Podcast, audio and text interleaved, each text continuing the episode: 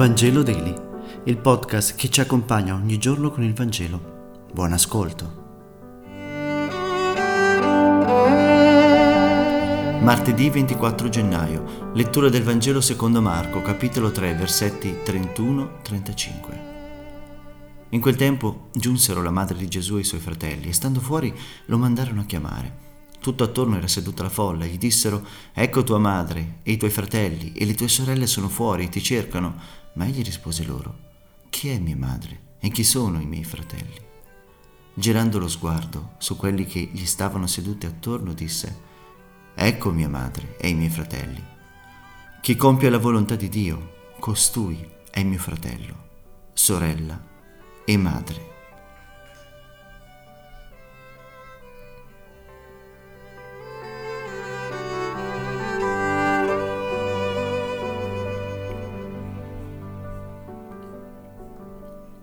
Fare la volontà di Dio.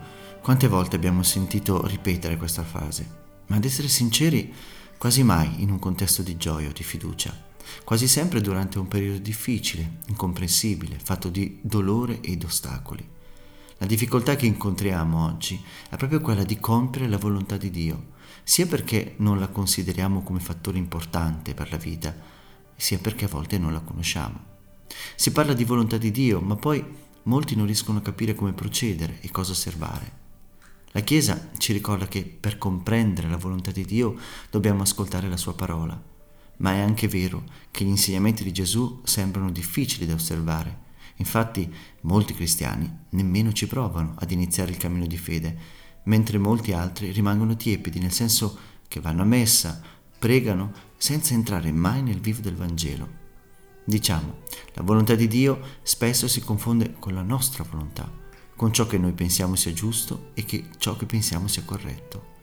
Per questo il Vangelo di oggi ci mette di fronte una scelta, essere, ipoteticamente parlando, la famiglia genetica di Gesù, che si crede arrivata e che non deve nulla a Dio, anzi lo giudica e gli impone di comportarsi in maniera diversa, o essere la famiglia di discepoli, cioè di coloro che sono sempre in ascolto della parola e si lasciano guidare dalla novità che questa ispira.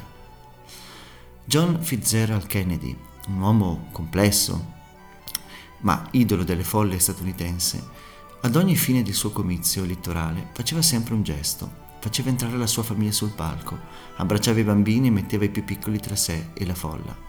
La famiglia per lui era funzionale al suo messaggio, come fanno tanti politici oggi con la famiglia o con i simboli religiosi. Ecco, Gesù non fa questo, fa il contrario, non crea e non sostiene il suo personaggio e il suo messaggio con la famiglia, ma crea una nuova famiglia con il messaggio. Però qui Gesù non ci sta dicendo che per lui sua madre e i suoi fratelli non contano nulla. In questo momento Gesù ci insegna a riconoscere che chi fa la volontà di Dio entra in questa famiglia. E la volontà di Dio è diversa dalla nostra, perché la nostra allontana il prossimo, quella di Dio ci avvicina a Lui. Grazie per aver meditato insieme e se questo podcast ti è piaciuto condividilo con i tuoi amici ed amiche. A domani!